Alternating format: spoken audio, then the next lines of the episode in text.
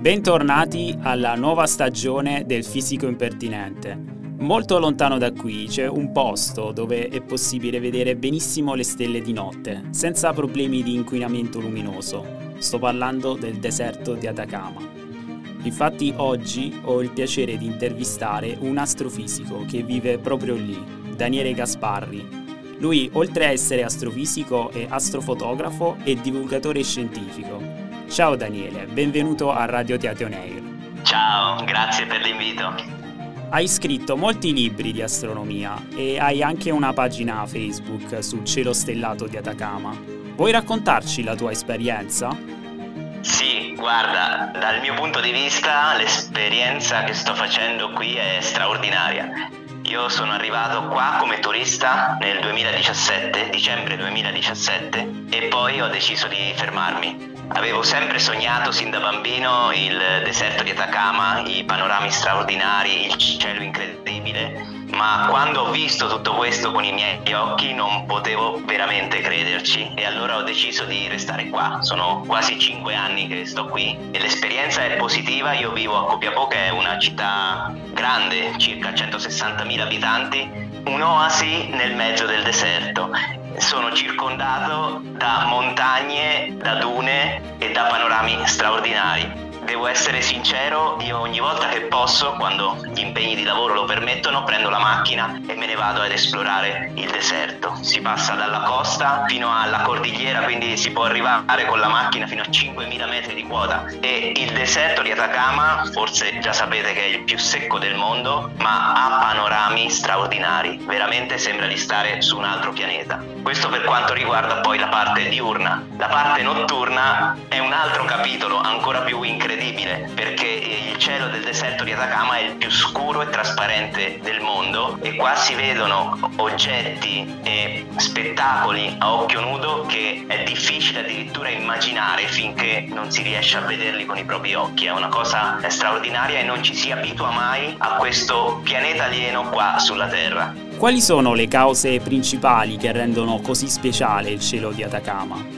Il clima di Atacama è unico al mondo. Io sono qua da quasi 5 anni e per esempio ho visto piovere due volte in 5 anni e questo significa che per gran parte dell'anno il cielo è completamente sereno. Ci sono circa 320 giorni l'anno di cielo completamente sereno, ma questa è solo una delle tante variabili che rendono il cielo di Atacama il migliore del mondo. Ad esempio l'umidità è bassissima, talmente bassa che addirittura si secca la pelle, soprattutto sopra i mille metri di altezza, umidità media attorno al 5-10%. Questo significa che l'aria è molto trasparente, quindi il cielo non solo è sereno, ma è anche molto trasparente. Ultimo, ma non per importanza, qua non c'è inquinamento luminoso. Il deserto è poco abitato e quei pochi centri abitati sono molto lontani gli uni dagli altri, rende possibile la presenza di eh, gran parte dei luoghi del deserto privi di qualsiasi fonte di illuminazione artificiale e questo consente alle stelle di brillare, ma brillare veramente. Ti posso solo raccontare che qua la Via Lattea, il centro della Via Lattea che si trova sopra le nostre teste nei mesi di giugno, luglio e agosto, è talmente brillante che fa ombra in terra. Tu cammini nel mezzo del deserto senza nessun tipo di illuminazione e puoi vedere benissimo dove vai perché la luce delle stelle, che se ne vedono a migliaia, e della Via Lattea è sufficiente a illuminare il paesaggio e addirittura proiettare un'ombra in terra. Quindi il Cile, grazie alle sue condizioni climatiche vantaggiose, ci sono molti telescopi. Troviamo per esempio l'ESO, l'Osservatorio Europeo Australe.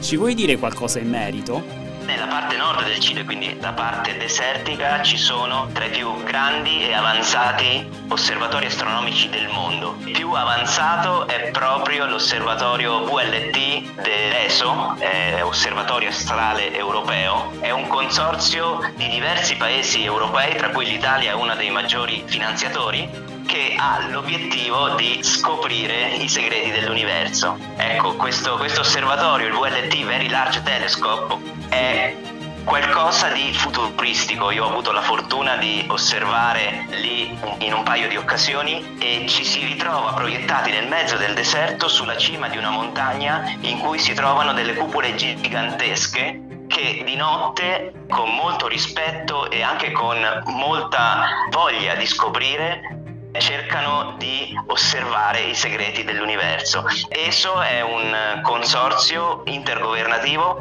credo che sia anche un buon, buonissimo esempio di come nella scienza e magari anche nella vita di tutti i giorni la cooperazione tra diversi paesi, ce ne sono 15 se non sbaglio di paesi che collaborano eh, a ESO, possa far raggiungere all'umanità delle vette altissime, perché questo osservatorio, e non è l'unico osservatorio di ESO, c'è anche l'osservatorio storico di La Siglia, un po' più a sud, questo osservatorio è uno eh, dei più avanzati e, e uno di quelli che sta portando avanti in una maniera molto efficiente la nostra conoscenza dell'universo. Oggi in Italia non vediamo più le stelle come un tempo a causa dell'inquinamento luminoso. Come affrontare questo problema? Eh, noi siamo, noi come esseri umani, siamo la prima, forse la seconda generazione della storia intera dell'umanità e di tutti gli abitanti della Terra che non ha più memoria di un cielo stellato incontaminato. Solo qui ad Atacama e in pochissimi altri luoghi del mondo si può osservare il cielo stellato incontaminato, quello che l'umanità ha visto sin dalle sue origini, ciò che ha reso possibile lo sviluppo sociale, culturale, filosofico e scientifico, anche tecnologico dell'umanità. Il problema è l'inquinamento luminoso, ossia la grandissima quantità di luci artificiali che invece di illuminare verso il basso dove serve, vengono proiettate a volte anche senza volerlo verso l'alto. Pensa per esempio a quelle bellissime immagini dell'Italia vista dallo spazio, dalla stazione spaziale di notte, in cui si vede praticamente che tutto lo stivale è illuminato dall'alto. No? Questo rende bene l'idea del problema dell'inquinamento luminoso, perché se si vedono tutte quelle luci dall'alto vuol dire che quelle luci buttano energia verso l'alto per illuminare il cielo tutta quell'energia viene sprecata e non viene utilizzata per illuminare. Quindi quando uno parla dell'inquinamento luminoso non vuole far tornare l'umanità al Medioevo, no? Spe- facendo spegnere le luci, no? Il problema dell'inquinamento luminoso equivale a un problema di efficienza energetica, di risparmio energetico. Ridurre l'inquinamento luminoso significa non buttare la preziosa energia, soprattutto in questo momento, verso l'alto, ma usarla solo dove serve, quindi rendere il tutto molto più efficiente, non solo per noi astronomi, astronomi o appassionati che guardiamo le stelle, ma anche per tutta l'umanità e anche dal punto di vista economico, perché si parla di un risparmio solo per l'Italia di un miliardo o qualcosa in più di euro l'anno, solo per rendere efficiente l'illuminazione artificiale. Grazie mille Daniele per la tua disponibilità. È un piacere, grazie, grazie a voi.